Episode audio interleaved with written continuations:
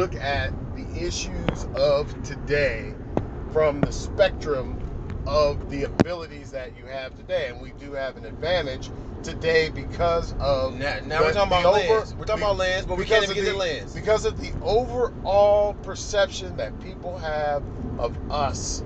You're right. You're adding other components to it. No. Because it's important. I'm not saying it's not important. It is important. Yeah, it's extremely important. It's the whole point. But we gotta go one step at a time.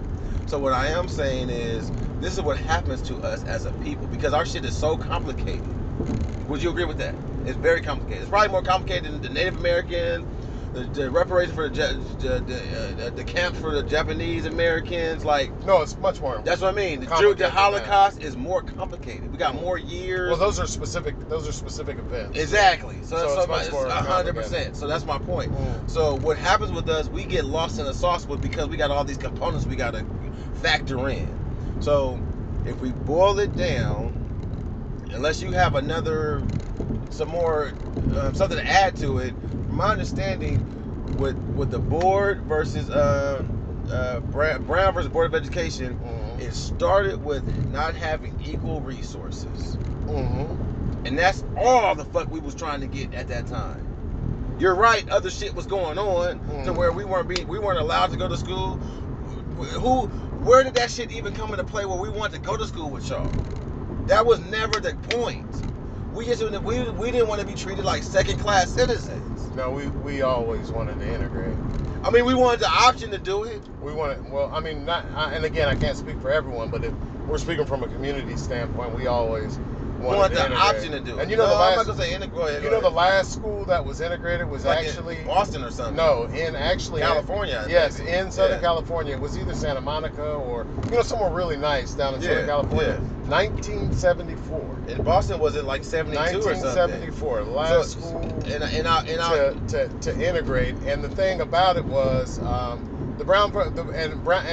thing about it, you just can't overpass Brown versus Board of Education not working, not being applied correctly, not being administered correctly. What are you saying? Say it again. No. The Brown versus the Board of Education was not exacted in the manner that it was supposed to be exacted in. Exactly. You said you agree with that? No, it wasn't. Yeah, I do. I agree. I'm saying it was about resources. No. I'm saying even when it passed. Okay. So it did pass, right? Yeah. So it passed, but then it was never implemented the way it should have been. The way it should have been implemented. Because it was all about dollars at that point. And now it's like, oh shit, we need to. You're right, and this is the thing I gotta learn more about because I don't know all the details of how it passed and what passed. I don't know those things. No, it was passed by the Supreme Court. But I still don't know what was passed. Like, what does that mean? So what does that mean to you? So you can look at the bill itself, and it'll tell you. So the problem with the bill, the main problem, and I watched some documentary on this, but the main problem with the bill is they didn't put any thresholds as far as the money was concerned. So the way that they measured equal was based upon the resource and not the cost of that resource. Okay. So the way that they generalized it is if a white school has a science book, a black school should have a science book. Okay. Not the same science book, but a science book. Got you. They have to have science book. I'll agree with that. That's how I see it too. Mm-hmm. But then what happened? Once it was passed. No, that's what happened. What happened? All of a sudden these black schools got science books that. No, it wasn't implemented correctly because again, it wasn't based upon the spend. It was based upon the resource. So the problem became, again, science book to science book. But you didn't have to have the same science book. Exactly. Science teacher,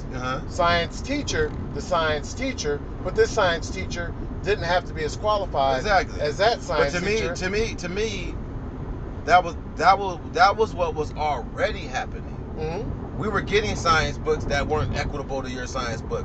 We were getting, and this is when I say equitable, that's quotations. Especially when I go to this next point, when we're saying we had black teachers that were quote unquote less qualified than your white teachers. You might have had more school training, but when it comes to the way we educate our community, we were probably just as equipped. The only difference was, we didn't have the same resources when it came to facilities and books and things. You know, we had a science book, but it was nowhere. It didn't have all the information that your science book had. You know what I mean? So that was already happening. So from my understanding, what happened with the bill is that, okay, yes, we agree. That shit is not fair. We need to change. Like, yes, we're passing this law. It needs to be equal. But what that means is you got a black, let's say Modesto. Let's say you only had two high schools in Modesto. You had a black high school in Modesto. You had a white high school in Modesto. We already identified that the shit's not equal. Now we got to make it equal. Fuck that shit, because that shit's going to cost a lot of money. Now we got to give you guys the same at this school. That ain't happening. So what we are going to say is that y'all can just go to school with us now. That's what ended up happening, because that's going to save us. That makes more sense monetarily. But that's not how it happened, though. That's the thing. I mean, no. I mean, that was what they tried to do. No. What you mean that's not how it happened? No, that's not how it happened at all. That's what they tried to make happen. No, that's why everything started getting said. Well, so why did we go from? Why did we go? This is what I need to understand, because this will help me out in this conversation. Mm. How do we go from we just want the same resources? Because like we are identified. Nobody said we want our black kids to go to school with these white kids and families that hate the fuck up out of us. No, why do we want our kids to go through that? That's not what we're asking for. But at that point in stage, that's what we were asking for, and that's not and what we accepted. No. We were not asking for that. You already identified that we were asking for the same resources. No, but that's only if you're sticking to Brown versus Board of Education. That's where all this stemmed from. No, but it's not. But Brown versus Board of Education was simply a compromise to what we were asking for. I agree. I disagree. So you're right, and this is what I mean. Black people gotta get on the same page with all of this stuff, because you're right. If we what happened in Boston or Buffalo the other day, right? Mm-hmm. Let's just say that this young white man who did this, let's just say, because everybody's already saying it's a hate crime. Mm-hmm. Would you say that? Everybody's saying it's a hate crime, mm-hmm. right? Hate crime, shit's not right, it's wrong, he needs to pay, this black community needs to be restored. They need restorative justice. So let's just say, I'm just making up things, anytime a white person does something like this, you owe that black community $5 million. You see what I mean? So, who?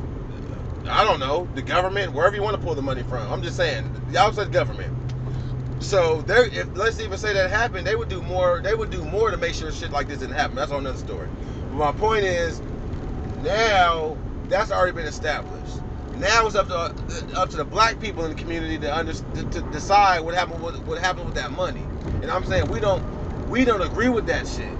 We don't agree with what should happen. So now the money, just nothing ever happens with the money because we don't ever agree with on what's happening. You get what I mean? And what should happen.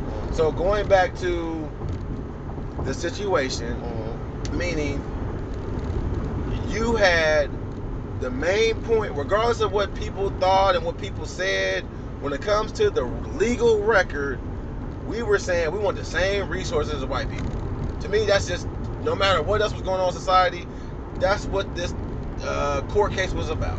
Yeah, Brown versus Board of Education. Exactly, that's my point. But again, you compartmentalize. That's that. But I'm saying that's what you got to do when you talking about business. That's how you got to do things. Like, it's not like I said, okay, can we play boys volleyball? Like, these guys want to play boys volleyball, then all of a sudden we're playing lacrosse or we're doing some other shit. We doing what the fuck we want to do, and we execute that shit to a T, because that's what the plan was, right? So the plan is, we want shit to be equal. So they was like, fuck, yeah, we gotta do it. That's just shit. The lawyers did what they did. Yes, we need that. But they was like I just said earlier, that's not feasible. Because now, one, not only is it gonna cost us more money to do that shit, right? Now, black people are gonna be way more competitive than us now. If they got the same shit we got, don't you think they're gonna be more equipped? No, because we weren't. We did integrate schools. No, that's my point. You see, you keep going, you keep changing arguments. No, I'm not changing arguments. You said integrate. I ain't talking about integrate. So what are you talking about? Having the same resources. Yeah, so we never got to that point. But we didn't have the same resources. You said that's what? The problem. You said, we didn't. That's my point. We didn't have the same resources. And that's why we went to court. No. After we went, that's my point. No. No, listen. Yeah. After we went to court, yes, we didn't get the same resources. Do you know why? Yeah, I know exactly why. Because I just told you. Because they base, and you there's a documentary, yeah, and just because it's a documentary don't mean it's true. But the point was is that, and they made a valid point, is that they focused on the resource and not the monetary value of the resource. How so? So, like I just gave you an example. They said if the white school in Little Rock, Arkansas, yep, has a science book, yeah, the black school in Little Rock, Arkansas has a science book. Are you saying the same science book, but a science book? So now this is, to me, when you say what you just said, that means the Board versus Brown of Education. This is how I equate it. It's like you saying Ronaldo, and not even Ronaldo, but Davis High School boys volleyball students that came to the school board meeting. We're telling you, yes, we're going to make sure that you can play boys volleyball this year, and then it never happens. That's what you're telling me right now. No, that's not what I'm telling you. Okay. I won't mince words. What I'm telling you is that Brown versus the Board of Education didn't work. Period. It wasn't implemented. No, but I'm telling you, no. And so you talking as if something can go back and be changed. All I'm telling you is that it didn't work. No. It doesn't matter. It doesn't matter why. No. It doesn't matter why. No. There's two things about because so this is the thing. When it comes to this problem of the black community, we got to be very specific.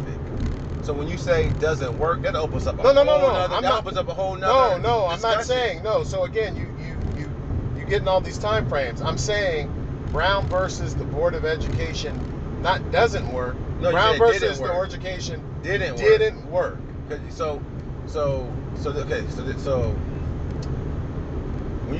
you say didn't work, so you explain it to me. What does didn't work mean? So what was the whole purpose of Brown versus the Board of Education? To make sure that the black schools had the equitable resources at the white schools. So that didn't happen. That's my point. So it didn't happen. Yeah. So I equate that to, but did the law say that it should happen? Yeah, that was that's my point. That was the whole point. So my point is, that's like me, the students, and me supporting them. No, new problem. No, versus old problem. Okay. Yeah, so now you're putting terminologies on the old and new. I'm just saying a problem. We talking about a problem. Okay, so I can address a problem. Okay, but I'll sideline Brown versus Board of Education. Okay, let's talk about your problem. Okay. Mm-hmm. Which I'm aligning the two, but I'm gonna let you bring it back the way you want to. The problem was we did not have a competitive boys volleyball team. Mm-hmm. And all these other schools in our district had one. Mm-hmm. And not in our school district, but in our conference. Mm-hmm. Our school district, for whatever reason, didn't want to participate. So we formed our campaign, and it was student-led. Mm-hmm. And I knew how to help them because I've been doing student-led activism for a long time now. Mm-hmm. HBCU tours, yada, yada. Mm-hmm. So I knew what they had to do, and they did the work. So comparing it to Brown versus Board, their problem was resources being equitable from a white school to black school. Our problem was us having boys volleyball the same way as other schools have it. So they said, you know what, Davis High School, you did the work, you have the interest, we're going to provide this boys volleyball team. Did we go to the playoffs and win a championship? No. But did it work? Did they do what they said they was going to do? Yes. But how does that equate? You see what I mean? No, I don't. How does that equate to Brown versus Board of Education? So, talking about a problem, right? So, yeah, they're both problems. I agree with that. Okay, they're both problems. Yeah. So, what was the boys' volleyball's, the non-existing boys' volleyball team's problem? What was tell me what the problem was. You didn't exist in the school. I don't know if it was the district or whatever the governing body was. The hold up, you're saying? The hold up? No, not the hold up. From my perspective is they didn't really support it. Okay, exactly. Yeah, they didn't support it. Yeah, okay. But prior to this year. Yeah, prior to this year. But so the problem was they didn't have a team, though. Ultimately, the problem was they didn't have a team. Whatever the reason was, they didn't have a team, right? Does Davis High School, or did they, at least for this year, do they have a boys volleyball team? They do. So was the problem solved as far as whatever the initial problem was? Yes. Was solved. Okay. Thank you. That's all. Whenever we have a we start. No. You can't move on. I know. You can't move on. I leave the Brown versus Board of Education. I'm not moving on. Okay. I'm not moving on. Okay. I'm waiting. I just want to put a bow. No, and I agree with you. I want to put a bow. I give you the stamp. Stamp of approval. Bam. Yep. So that problem was solved. You went into it with a problem. Now it's no longer there. Okay, so now we're here. Exactly. Yep. So the problem was you had this black school that. No, it wasn't a black school. I mean, it was. What do you mean? Why not? You got a black school and a white school and. No, it's black schools. Okay. And white schools. Okay, exactly. Nationally. Exactly. Mm-hmm. And I'm glad you added that because that makes it. Mm-hmm. That's why you had to go to the federal court, not to a school board. Mm-hmm. On a lower level. So. White schools had more resources when you talk about infrastructure, books, everything, maybe qualifications, the education of the teachers. They had more resources and support than the black school, right? Yep. And that's why we go to court, school board. Those are the similar. That's the apples to apples. School board meeting, federal meeting, whatever that looks like, right? Mm-hmm. Right? Not quite apples to apples, but go ahead. Yeah, I mean, it's different elements, but that's where you take your problem, right? The problem was, so the solution for the boys volleyball was to make sure they had a team and they were able to compete in a league. And what was done. No, we already stamped that. So now, for me, it's not about, we haven't talked about assimilation. That's not, that might have been in people's hearts and minds and yada, yada. But when it came to this court case, the problem, black people need the same books, the same qualified educators, and the same infrastructure as far as the places they go to dwell, to learn, right? Did that happen? No, it did not. Thank you. So that's what I mean. So but I don't get how that question that though, because that's what happens to black people all the time. We always say 40 acres and a mule. Did you get it? No. But then we just move on like, oh shit, oh well, we didn't get it. No, but we didn't. That's my point. So we did move. No, what we did. We didn't move on here. We didn't move on. You know what happened is that they changed the goalposts and we allowed them to do it. All of a sudden it became now we want to assimilate. Fuck assimilating. We want our resources. Where's our resources? We gotta go back to another court case? No, that's a different argument. But it's not a different argument. It's the same thing. Like, my thing was, okay, what do you think I would have did if they said, you know what, Ronaldo, you guys asked for a boys volleyball team, now you got one, right? We're gonna give it to you. But then, we weren't on the schedule. We didn't have no games to play. We were practicing amongst each other. What do you think, would you have been okay with that? What do you think would have happened? No, but I would have went back to court or to the school board. But that's what I'm saying, and I love your vigor and I love your energy when it comes to this discussion and this argument. But the not the whole point, but in 1955, yes, during this time frame, it was completely. Could you agree that it was completely different? 100%. You got different channels you're working through. And that was different forms of communication, technology, all of that. And that was the challenge. I'm not saying it was hard. No, you're not saying it wasn't hard, right? Yeah, exactly. I'm not saying it wasn't hard, and I'm not saying what happened shouldn't happen. To be honest, things happen the way they happen. But I'm saying this is the main thing we need to learn from is that we can't let the powers that be to keep moving the goalposts before we solve a problem. Like my elbow hurts right now. It's almost hanging off of my arm right now. I'm going to the doctor for that. Then all of a sudden they say my right knee hurts. Like it does hurt, but fix my elbow first. And we keep moving the goalposts. Yeah, my whole point was, and maybe I'm just beating a dead horse, is those problems during that time frame were much more challenging than the challenge. I wouldn't say challenge. Say it's more. It might be more complex now. No, to be honest. It was much more challenging to get a hamburger in 1955 than it is to get a hamburger now. And there's a lot of reasons. There's a lot of reasons behind that. One of the reasons is not you, but just people in general. So when I say you, I'm talking about us. I'm talking about black people. Yeah. But just in general, you didn't have as many hamburger places, and you didn't have five. No, for everybody. Is that true? No, for everybody. You didn't have Smash Burger. I give you that.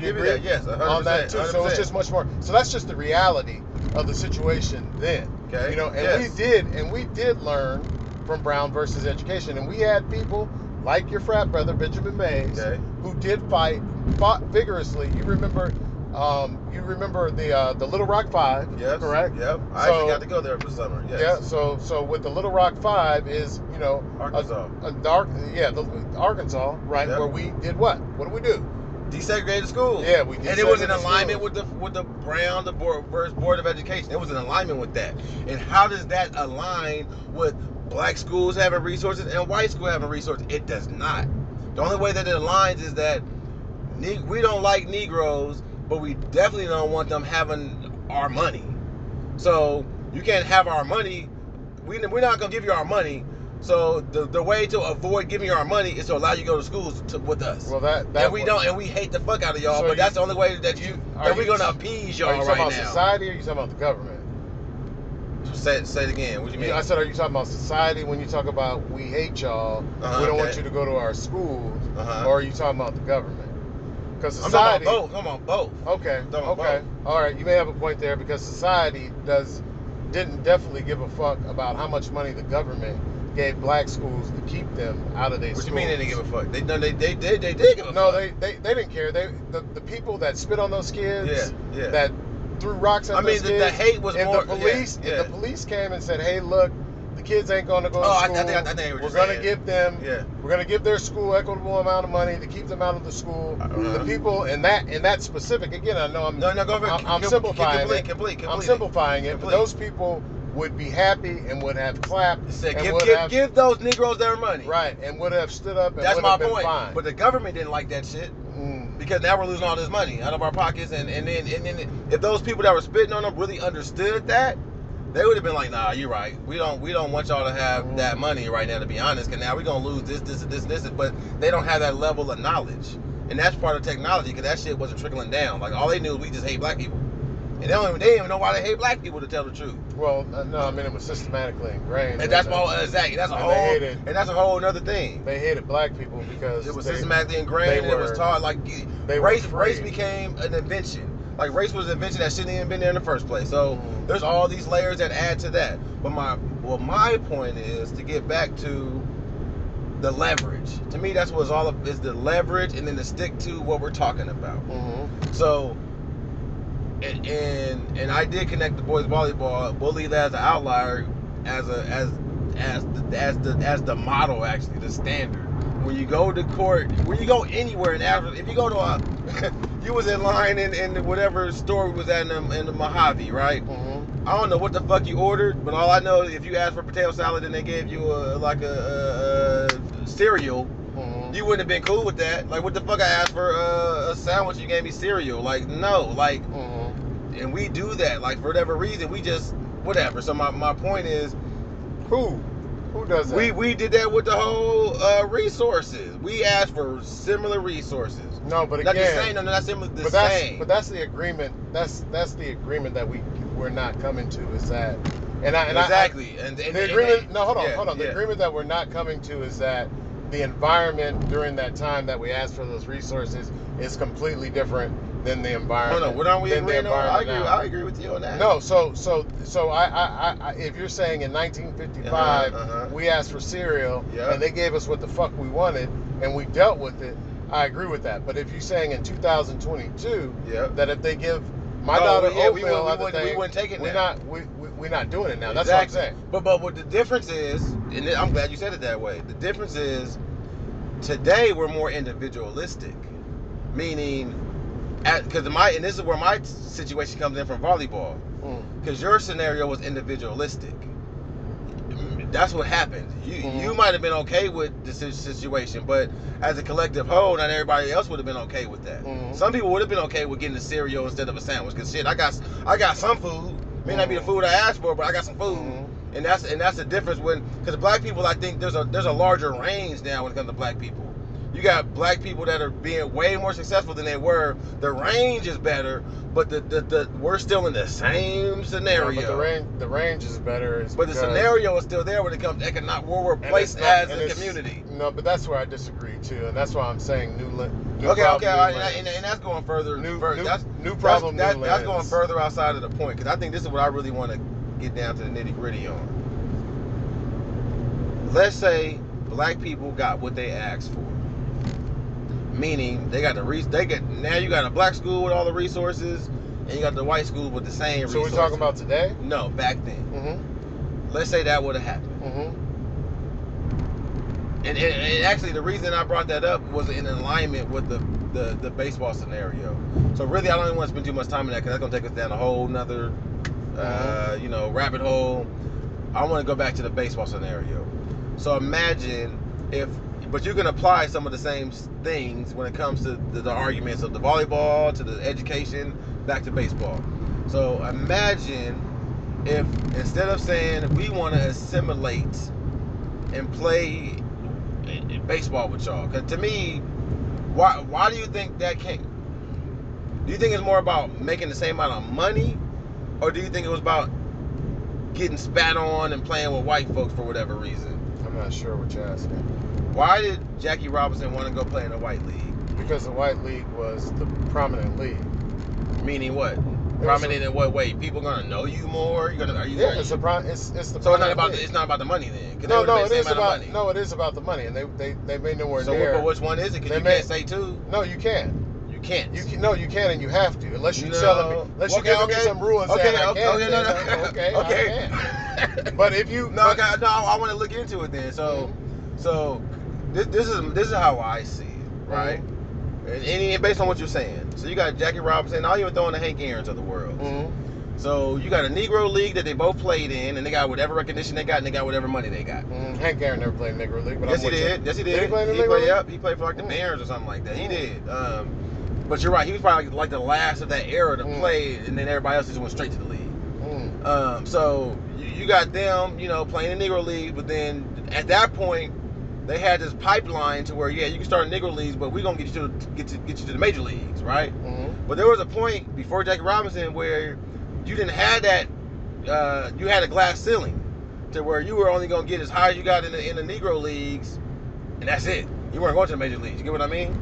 Yeah, no, that's not the best analogy, but I get you. I'm with you. Why you say that? It's not the best analogy. No, because that glass ceiling would infer that you're in the same building. They weren't even in the same building. Okay, I'll give you that. Yep, 100%. They weren't in the same building. And that's part of their argument, because I don't want to be in your building right now. All I'm saying is, from my understanding, on my lens, and you can tell me how you disagree with your lens, my understanding is we want to be treated as human beings. Mm-hmm. We want to be free. And we want to have the same opportunities and to income as everybody else in this world. Mm-hmm. So if we want to play in a white league because we want to, then we're going to do it. And if we want to play in a black league because we want to, we're going to do it. And same for white people, to tell the truth. We don't even mind if you play in our league. We just know that you don't want to play in our leagues. But we wouldn't mind if you did. We're going to leave it. We want a fair society. That's all we ever want. We want justice. We want freedom and justice. So if y'all want to play in our league and play by our rules, fine. We ain't going to be spitting on you and hating you like you hate us. Mm. And maybe some of them might have, but we going to fix that shit too, because we don't want that. So we want everything to be fair and equal, right? So now, you hear what I mean on that point? A lot of time travel, but I'm with you. Okay. I'll give you that. I think I understand what you mean. To the new age. You're right. I'll give you that, because you need some of those dynamics to understand it. Yeah, I'm with you. So now, because because to me, that's just what I would say. That's what God wanted. To be honest, that's how I look at it. That's what God wanted. So let's say that's how everybody's mindsets are, and black people and white people are the same. This is what always happens. We just never get on the same page at the same time. So now in the 30s, because this is probably, look, we're gonna say early. We'll just say 30s to the early 1940s. This is when a lot of this stuff was like transpiring, right? Mm-hmm. So now it got to a point where the white league and the black league both said, you know what? We love y'all, and we love you, and we love each other all the same. The money is all the same. We can use anybody's field. You can play wherever you want. You get where I'm going? Mm-hmm. I'm saying everything's equal. Mm-hmm. We talking because we started with. Are we in the 30s? Or yeah, no, we right before era. We right before Jackie Robinson, mm-hmm. right? So you're anywhere between the 30s and 40s. No, the 40s. So the 40s. 40, early 40s. Mm-hmm. So, just like we said, you had 50 people playing at Yankee Stadium, but it was you had 50 black guests watching Black League, and then you had, you know, a larger number in the White League, right? Mm-hmm. But everything was fair and equal, meaning that it's outside of numbers as far as people watching, but you can play wherever you want to. You get what I mean? You can play at whatever field. You can anybody can go in whatever league. You get what I mean? Everything was equal. You just had two different leagues. Mm-hmm. It's almost like NFL. You had the AFL and the NFL. Mm-hmm. You know what I mean? Mm-hmm. And they were pretty much on the even, you know, till, but somehow they got merged. This business model's not gonna work. Mm-hmm. And now we're talking about business. Mm-hmm. It always comes down to business. Mm-hmm. At the end of the day, two leagues, black, white league. Somehow we got to merge. You know what I mean? Yeah, I just don't agree. But I get. What do you mean? What don't you agree? What don't you agree with? No, because they merged. Did they not merge? No, the AFL and the NFL did merge. Now we're about to okay, but now. Well, I'll let you finish. It's a lot of hypothetical. What you mean? Is that not the truth? They merged for business, but number one, the AFL was nowhere near equitable to the NFL. Okay, you're right. Now you're getting to the details. And then, no, you got it. You gotta get into maybe. It doesn't work if you don't get into the details. Maybe. So I don't know how many. I don't know how many AFL teams there were, but they didn't take all the AFL teams. But it made sense from a business standpoint. Same thing happened in the NBA too. Yeah, absolutely. With the ABA, but again, the ABA and the NBA weren't equal. But the difference. Why weren't they? They weren't equal because the NBA was on a much larger scale than the ABA. The NBA was making. The NBA had hold on. Yeah. The NBA had TV. You asked me a question. The NBA had TV contracts. Yeah. The NBA was making much more money in concessions and parking and ticket sales. And you're about to get this right. Watch. You gonna understand what I mean. And this is why we go back to Jackie Robinson. What did the ABA have that the NBA didn't have? What's the one commodity? I don't know. Yes, you do. Unless you're talking about Julius Erving. Thank you. I knew you were going to say that. That's the only commodity and that's what Jackie Robinson was. That they didn't have. So even though the NBA had everything else you just said, mm-hmm. the ABA had Julius or Dr. J. Yeah, but we're talking. We're talking time. No, you're absolutely correct. But we're talking time travel. No, we're not. Because when did the NBA? When did Dr. J? And the New Jersey Nets go into the NBA. What year was that? I don't know. It was 1976. Okay. So the same year. So hence the name the 76ers that they went into. So again, the only thing I'm saying. Who was he playing for before then? What's that?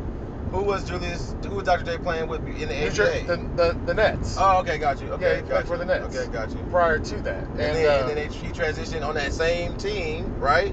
It's almost like what I'm hearing you say.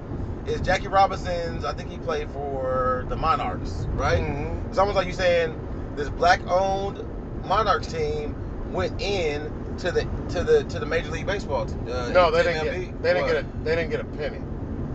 The Monarchs didn't get a penny. I mean, I know that, but I'm saying the Nets became the 76ers, from my understanding. Yeah, they did. So I'm saying whoever owned the Nets mm-hmm. now own the 76ers team in a more prominent league. Mm-hmm. So that's what I'm saying. That was from business. Like that's what you're right. Like we're talking about business and how things work. So yeah, now we're talking because now you got business and then you bring in the social part of business, meaning black people don't get the same opportunities. That's what you're talking about with the Monarchs. I mean, you're making valid points, LB. But all I'm saying is the difference in the dynamic. Is the years that these things occurred, took place, and not only just from a date standpoint, but also just the temperature of the environment 100%. Of society at that point in time. That's the main thing.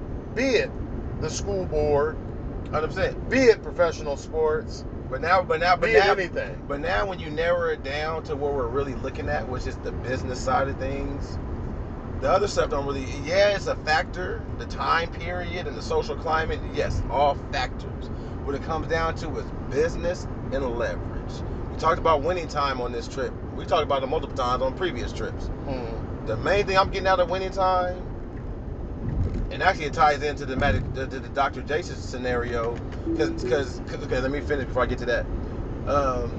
The Winning Time really goes into the story of leverage, how you leverage your resources.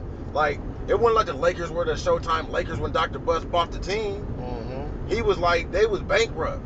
It was almost like a bad investment, to be honest. Mm-hmm. But he flipped that shit, and because he was very savvy and knew what the fuck he was doing, and it goes back to this whole conversation I started with my boy Brian, and talking about how you transition from this field to another field. He transitioned from real estate to an owner of a team. He had no, I mean, yeah, he might have followed basketball, knew some stuff. He ain't never owned no team before. Mm-hmm, mm-hmm. So he did, but because he transferred his business savvy to this space, or real estate, like, so that's the genius part of all of it. And my point is, going back to connecting Dr. J, because he was a part of this, I want to say he's a part of this whole show, and it all connects, meaning, yeah, he was in that show, actually. So Dr. J was 76, like you said, mm-hmm. right? Mm-hmm. Say whatever, whoever owned the Nets, say they held out because they saw Magic Johnson was coming. Mm-hmm. The Magic Johnsons and Larry Bird, mm-hmm. they really transformed the league. Mm-hmm. And actually, I want to go back to the NFL scenario, because Donald Trump was involved, and Herschel Walker. Mm-hmm. Like, it was more, Steve Young was a part of it too. Mm-hmm. So like, if you would have somehow made sure that Herschel Walker stayed in the other league and all of that, that's where your leverage comes in, and they didn't do that shit the right way. So going back to Dr. J and Magic Johnson, say that the Nets were like, you know what, we're gonna hold out because we see what's about to come. And let's say this, actually, let's say in '69, instead of, I don't know how he got the Lakers and all of that, but let's say that Dr. Buss joined the ABA instead of the NBA, mm-hmm. and he got, but everything else worked out. Somehow the Lakers were in the ABA. Mm-hmm. To me, the ABA would have been what the NBA is now, and vice versa. I'm just saying, that's how leverage works, and usually that's how. But the thing is, we like, even with black people, it's like, shit. Even right now in my home, like, I'm in real estate right now, but it's like, you got to know when to get out, when to get in, how to leverage everything. Like, you got to, and not only. So for me, what my scenario is right now is I got equity and capital in my home. Mm-hmm. But I also got it in my career right now, mm-hmm. and if somehow I can leverage that shit to do every, like, say I could even, like, I was able to do that from getting the $50,000 that I poured into the community and all that. I probably could have used it for my doctorate, to be honest. Mm-hmm. And then, you know, but it's all about how you leverage everything and where you do it. And so my point is, so do you agree with the whole NBA comparison? Like, that, I'm not saying that would have happened, but do you think that's, like, plausible? Mm-mm. Why not? Mm-mm. You don't think if Jerry Buss would have took the Lakers to the ABA, would it became the NBA, and vice versa? Why not? It's just too many what ifs. That's the thing. That's what I'm saying. Yeah, and don't you think Dr. Buss had to go through that? He had a lot of what ifs. No, he did. But what did he do? What do you mean? What did he do? Yeah, I'm asking you what he did. He counted on Magic Johnson being the star that people mm-hmm. thought he was going to be, and he also played on the Larry Bird Magic Johnson dynamic. And did it work out for him? It worked out for him. So I can't tell you about if he would have went to the ABA. My gut feeling is, so if you're saying it's all about business, yep. and I'm in business. Yep. I do a lot of business with people. That's why we can have this conversation. So if we're talking about my heart when it comes yep. to something, like if you come to me right now and you say, man, Chad, Raiders ain't going to win. I bet you $100 that the Raiders won't win 12 games. I'm not taking that fucking bet. Okay, I'm not taking that bet, and that's not unrealistic. I could be hopeful. Maybe if you catch me, if you caught me on the day that you know, we got the big trade, and I'm feeling myself, I'll take it. 100. Okay. But yeah, this my point is that you know, what ifs? Number one, you never really know, yeah. and me, if I'm going to invest in something, I'm going to try to make the best and the most savvy business decision. Exactly. That I can make based upon my money. Just like right now, even money and knowledge. Even with my business right now, I have to, you know, I have to handle things in a certain manner because the money is coming from my pocket. Okay. It's not like true. It's not like you know, in previous days where, you know, I worked for a corporation. Yeah. And you know, my time. I'm getting paid for my time, and it's day money. Yeah. You know, this is, you know, my money now. So I just look at it differently from a from an investment standpoint. And I don't think that, in me, my mind, and I don't know for a fact what would have happened, but my mind is saying it probably wouldn't have been the best decision for him to make. And Dr. he did, and he, yeah, Dr. Buss. It wasn't the best decision for him to make what he did with the Lakers. It wasn't the best decision for him to make. No, but we're talking about him. He took a big risk. That's all I'm saying. No, he did. He absolutely did. So that's all I'm saying. So no matter how you slice it, when it comes to the black dynamic, you're taking a black risk. And I'm just going to share this with you. I think I shared it with you before. I'm not sure, you can tell me. So I told you about the $50,000 that, you're right, that $50,000 that I got, it wasn't my money, right? So I don't know if you realize, but I already knew the money was coming. Like, I already wrote my business plan, and I knew the money was coming, right? But do you know what it was being used for? Like, why? Like, do you know what I want to use that money for? No, you didn't tell me. I didn't know you got $50,000. You knew that. Tell me the story behind the $50,000. So if I've heard it, then I'll let you know. So but I don't recall it. So the $50,000 is, I wrote up a business plan and a mission statement about closing the academic achievement gap in the black community, the school to prison pipeline, dismantling that, and creating a better financial black ecosystem for our black community, especially from the ages of 16 to 26 in Stanislaus County. Okay. And then I was giving, and then this is on the heels of taking 15 young ladies to and it was written for just black kids, but it happened to be young ladies that, as we saw in this talent hunt, 15 young ladies in high school went on the HBCU tour. Yeah, I remember that now. Okay, so I was initially gifted $20,000 from the same grant pool for that. They saw how that was used and how that investment was used, and said, you know what? And then I wrote them another mission statement on how I want to try to help uplift the black community in a similar light, and they gave me $50,000 because they trusted how I do things. You don't recall that? Okay.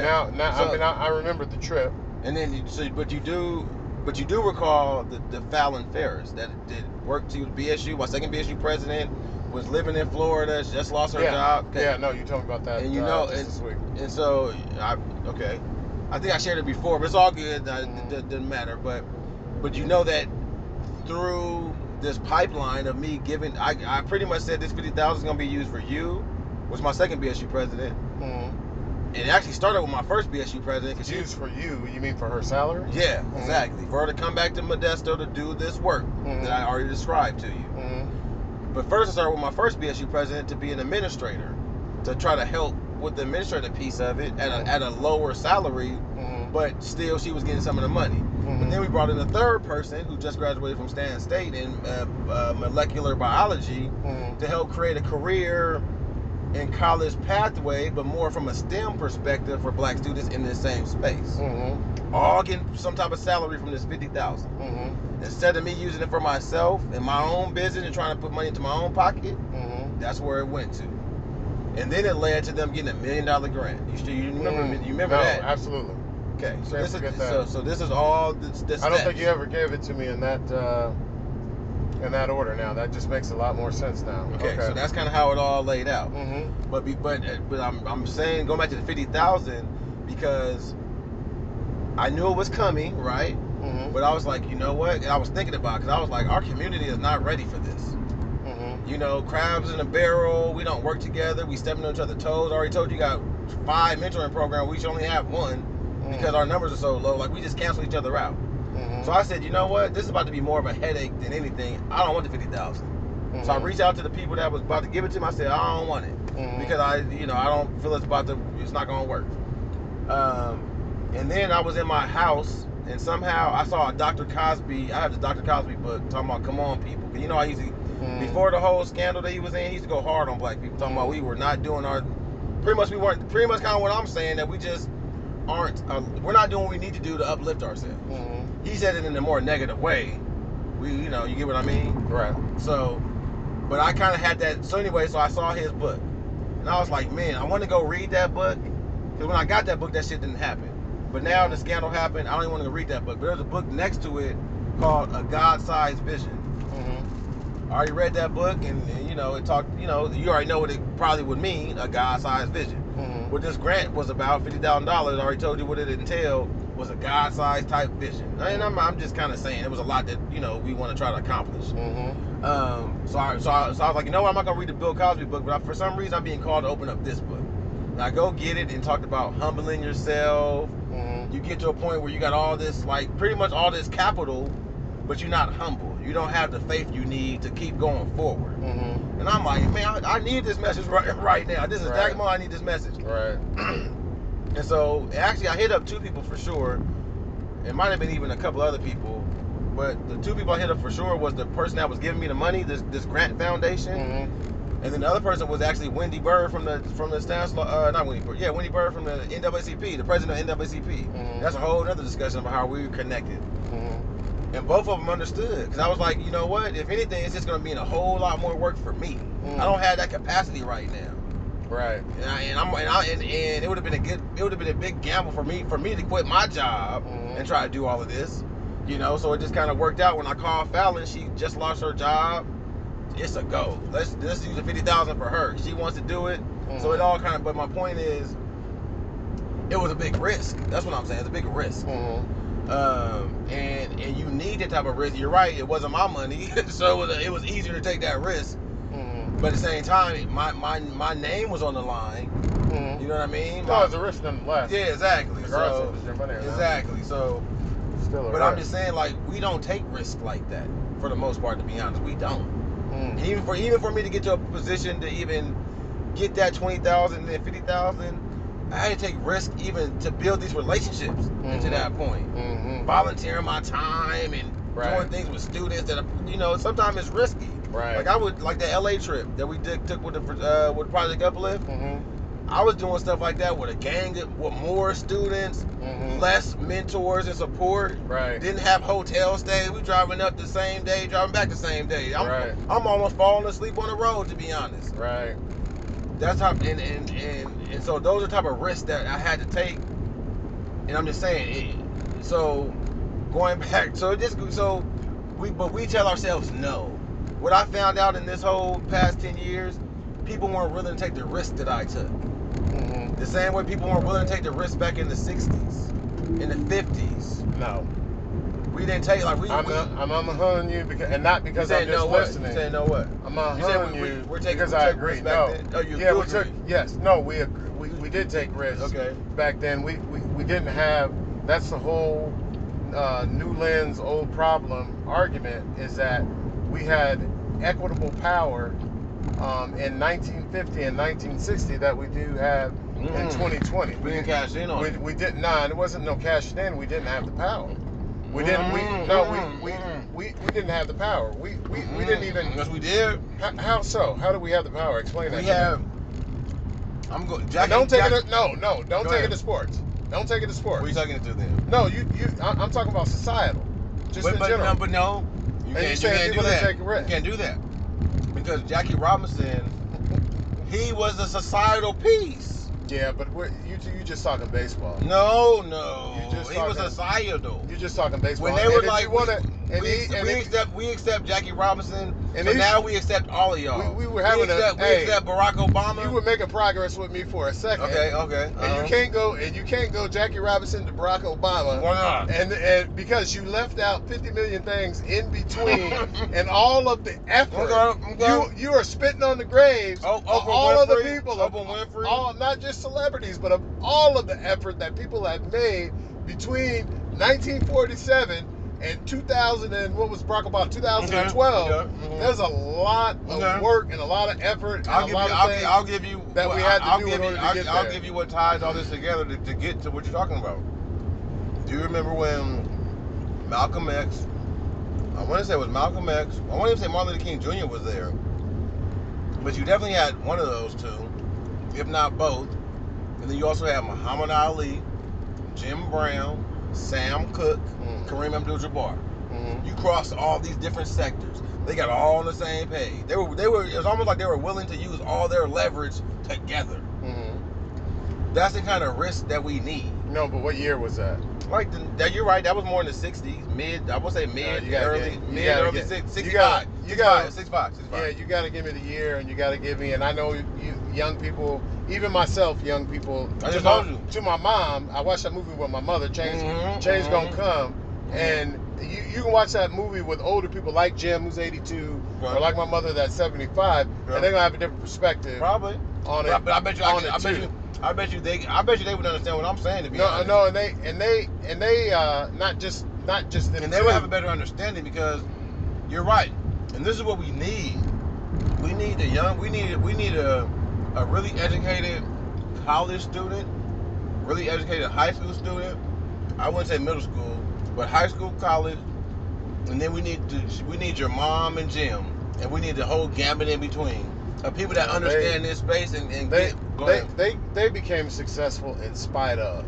That's the first thing that my mom will tell you, is that she became successful as a woman in spite of. I agree. So in spite of everything that was going on. What's the opposite of macro? What's the opposite of macro? Micro. Okay, exactly. Mm-hmm. So at a micro level, she did. Mm-hmm. But imagine what you could have did at the macro level if we would have had our shit together at a macro level. Yeah, but that's all I'm saying is the environment wasn't there at that point in stage. And we didn't create it. No, it wasn't a matter of we didn't create it. We had, man, I'm telling you, Ronaldo, we had great people in power. I'm not dismissing that. During those stages, and I'm not dismissing that. And we had to get you. I mean, during that time frame, you got to remember, you had to get the dogs off your back. You had to get the water hoses off your back, and when you and the thing you have to and the yeah you did and no. the challenge is when you don't have resources to do the simple things like eat or like pay your bills, then your focus becomes much less macro quickly. Your focus becomes pretty micro. If I come to you and I say, man, Ronaldo, I apologize, but I got to give you an eviction notice if you don't come up with my money. You're going to have to change your thought pretty quickly. That's when we got to band together more. So all I know is Gandhi went on a hunger strike that aligns on what you're talking about. Fuck food. My freedom is more important than eating for a month. Yeah, Gandhi was a strong man. Okay, exactly. We need some strong warriors. No, and we did have strong warriors. We did. We had strong warriors. If you talk about African Americans, you know what we didn't have. So we definitely had the strong warriors. I'm not ever dismissing that. Don't get me wrong. I'm not saying they were probably better warriors than we are today, to be honest. Absolutely. But I am saying that. The same way, the one problem that consists over all this time is our alignment. We don't align ourselves and stick to the points that we're trying to hit the way we need to when it comes to the strategic new war we're talking about. New problem. That's not a new problem. That's been like that from. It's a new problem from. How is that a new problem? It's a new problem from being anything from the late '60s to today. To me, is a new problem. But how wasn't that a problem in the 40s? No, we had more centralized leadership in particular during the civil rights movement. We had much more centralized leadership. Okay. It didn't mean we we're a homogenous group. It didn't mean everybody agreed, and it doesn't mean that everybody's ever going to agree. You're making my point though. The leadership was more centralized, meaning it allowed us to do what? Be more strategic and on point. I'm not saying we weren't strategic and on point. I'm just saying we need to be more strategic and on point. And I'm saying back then was probably the closest that we have ever been to being strategic and on point ever since the slavery, ever since we were transported here. Like we were trying to do it on the boats with all these different languages. We had better leaders during that time frame in my mind. Now we got a lot of all of that. We got a lot of talkers now. But it's 100%. But the thing is, it goes back to your point about being more centralized. So not only are we less centralized, like you just said, our warriors probably aren't as skilled and polished as they were back then. It was a norm to be getting dressed and getting suited and booted before you left the house. If you could, you know what I mean? If you could. Now, even if we can, we ain't doing that shit. So I'm just saying. So, but I would say that the opportunity is better now, but we're less aligned now. I feel like that's what we're going to this needle. I think this is kind of where we all started, is the needle when it comes to the fraternity is helping us transition to better alignment. to where, yeah, we got an old school of people, but we got a whole new school of people that we're not even accessing right now because our but some of them maybe the core things we don't.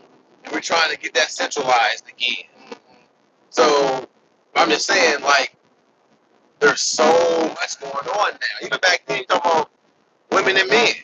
Marriages look different. Like, men were men back then. Now you got women being men, meaning they can be the breadwinner now. They call the shots in the household now. You know, like, all those dynamics we got to navigate through now. Kids got more resources now. They can do the same shit we can do at this point, to be honest.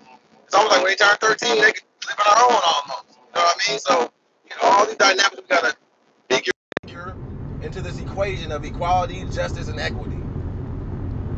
And you got more ethnicities trying to jump in on similar struggles, and now you combining the struggles. Like, it's just so much. So all I'm saying is to go back to the main point, and I think this is what would help us when we're talking about lenses. If we were able to dissect Major League Baseball and the leverage that we did have, including, and I'm glad you brought this point up, being centralized. That's a big point of all of this. We had the structures we needed. We had the Black League, we had the White League, we had the commissioners, like we had everything we needed. Go ahead. How? Tell me why I'm messing up at. Here you come back in a time frame. Because I shouldn't tie it in baseball? No, it's not baseball. It's the time frame that I think you don't have a firm understanding of the challenges of that time frame. Of that time frame. No, because you keep saying leverage, and we didn't even. That's the point. We didn't even fight for equal rights during that time frame. We just fought for civil rights. We didn't even say, hey, we want to be equal. We just said, goddamn, just be civil to us, and we'll be good with being civil. But I'll give you that. That allows you to move. Yeah, no, that allows you to negotiate. No, I know, and we have moved. We have negotiated. Maybe we haven't moved in the speed that we have 100%, but we've, we definitely. I agree 100% what you're saying. We had great leadership during that time frame. Not just Martin Luther King, not just Thurgood Marshall. I agree. You know, not just Benjamin Mays. Mm-hmm. You know, not just some of these other people. We had great leadership at the local level. Mm-hmm. You know, we had great leadership in all aspects. And yes, we were more centralized, but now you can't equate 2021 to 1955 when you talk about leverage. We have leverage now. If you wanted black players to walk away from the NBA and to start a league, they got leverage. They got now or back then? No, for now. They got leverage now. They didn't have leverage back then? No, not close. No, we didn't have leverage back then. You just help me remember this. The baseball had Negro Leagues and then Major League Baseball, right? Mm-hmm. Black and white. Mm-hmm. What did basketball have? Basketball had the NBA. And? No, they had the ABA, but the ABA wasn't a long-lived league. And you had a black league that we forgot to talk about. I mean, you had plenty of black leagues. Give me the main one that I'm thinking of. You had barnstorming leagues. I don't know. Harlem Globetrotters. Oh, that wasn't a league. It wasn't a league. It was two teams. It was the Washington Generals and the Harlem Globetrotters. Okay, well, that's something. And it was a show. But actually, let me tie in, you said the bandstand or whatever, barnstand, what you saying? Barnstorming. Exactly. Yeah, barnstorming. Tie that into the Harlem Globetrotters. Mm. You had a system to work with. If you wanted to add more Harlem Globetrotter teams. No. You didn't have a system to work with. You know what? Oh, you didn't have a system to work with. You had a system that worked. 100%. That's what I'm saying. You can't go back and change the time. They worked that system. Who did? The Harlem Globetrotters and the Barnstorming League worked those systems as best as they possibly could. And you know what? Based upon the time frame. And remember, I tied in Dr. J, right? Mm-hmm. Now different era, but that's fine. I got you. Yeah, no, different era. No, 76. I was born. No, I was of age. I know. I got you. But I was born in 76. Dr. J didn't start playing basketball in 76. That's just when things merged. No, he didn't start playing then. That wasn't his first year playing. It definitely wasn't his first year playing. I know that for a fact. I don't know. Julius Erving? His first year was not 76. No, it was probably 78 was his first year. No, you just said it was 76. No, but I'm saying his first year. In playing professional basketball? I'd imagine it's somewhere it's in the late 70s, definitely. No. He's older than Magic Johnson and Larry Bird. I know. So I'm saying if anything, it might have been 72. No. I don't know it was that early. I don't know when it was. Okay, I'm going to look right now. Julius Erving. There. Julius Erving. No, I don't think I look it. I can't look it up. I got the recording going. So, but my point is, what's it? So same way that the only reason I brought up Dr. J is because his significance to the ABA. I totally forgot about this, and this is the thing when it comes to these type of situations, we got to have all the information. So the final season of the ABA was 75-76. Okay, but when did Dr. J first started playing professional basketball? Oh, I can let you know.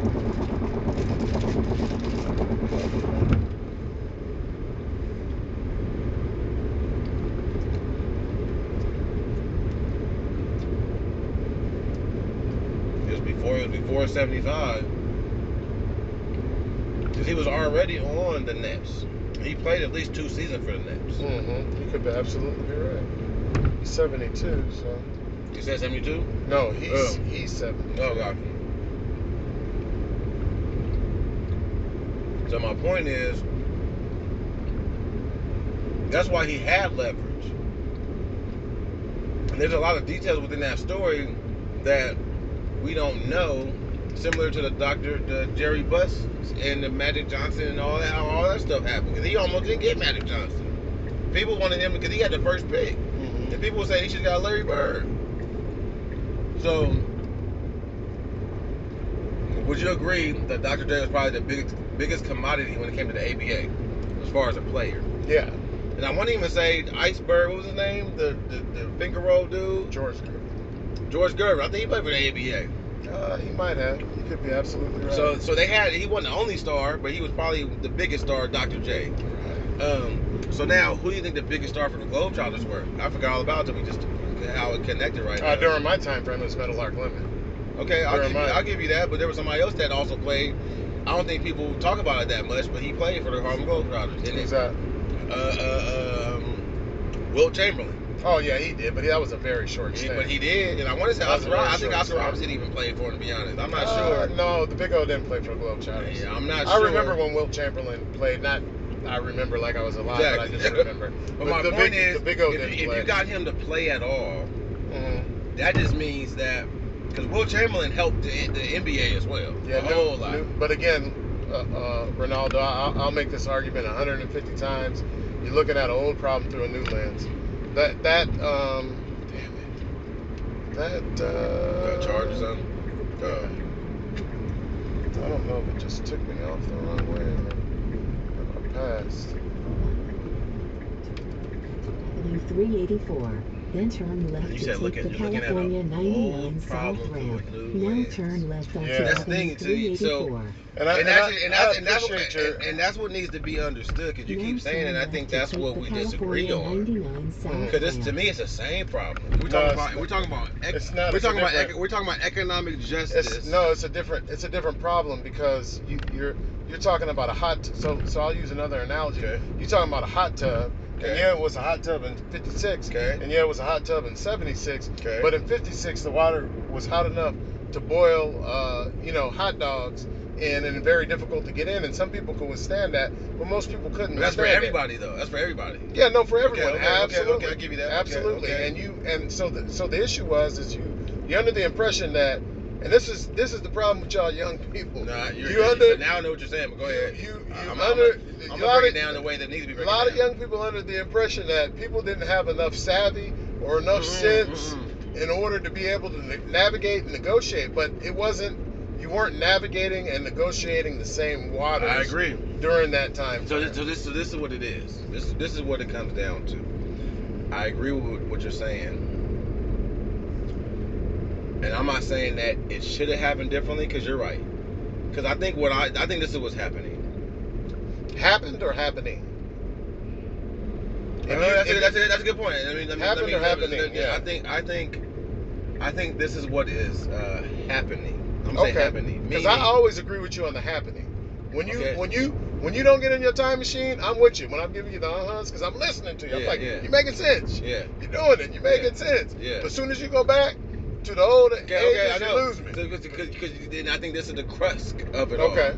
Is we keep saying old problem, new lands, right? Yeah, yeah. And that's, we need that to happen. No, that's insignificant. No, it's very significant. No, because now we're going back to the needle. We're going back to this needle. No, that doesn't happen. But no, the needle, but yeah, the needle here, yeah. The needle here now for me. Fraternity, yeah. No, the needle here for me, not only for fraternity or for society, is about now. Okay. That's what the needle here is for me. Exactly. But how did we get started on the needle conversation? Where did the needle, what was the structure of the needle conversation? The significance of the needle conversation when you referred to fraternity? What was it? Oh, for fraternity? Yeah, what was it? No, it's about perspective. It's all about perspective. No, that's not how you brought it into my how did I bring it in? Lexicon. What does lexicon mean? Just so we get on the record. I know what your lexicon means. No, okay, so what I'm saying is, the way you brought in this needle was about the fraternity transitioning. Yep. Okay? Absolutely. And we're right on the cusp of that. Mm-hmm. And we got an old way of doing things, and we got a new way of doing things. Mm-hmm. And the new way is supposed to be better. I think we all agree that it's... No, but that's where... that's where you make some inferences that may or may not be true. I agree with you. 100%. That's why I say it's all about perspective. I agree with that. I agree. It's completely based on who you ask. I agree. And so, I think this is what really connects this whole scenario when we're talking about baseball, the Negro League situation, and now you really got to include the community situation with this, compared to Major League Baseball and the overall community in relation to the Black community. Because what really happened is, when we started integrating as a society, the Black community started dissipating. Like, you know what I mean? Like, it started dwindling. Yeah, exactly. So. And our whole goal was to strengthen our Black community by getting the resources we needed. So, but because of the system we're in, and when you equate dollars in it, and we don't control the dollars like that, the only way we can get to the dollars is by going through the white economy. And so we'll always be assimilating unless we go back to Brown versus Board and get the equal resources, which reparations and the 40 acres and the mule was supposed to do, and then we could live life. No, that wasn't the 40 acres and reparations. That's what I mean. To kind of right your wrongs, to where now we even. So whatever happens from here on out, we gonna be pretty much even. And if that would have happened, I'm pretty sure that our leagues would have been designed the way they needed to be.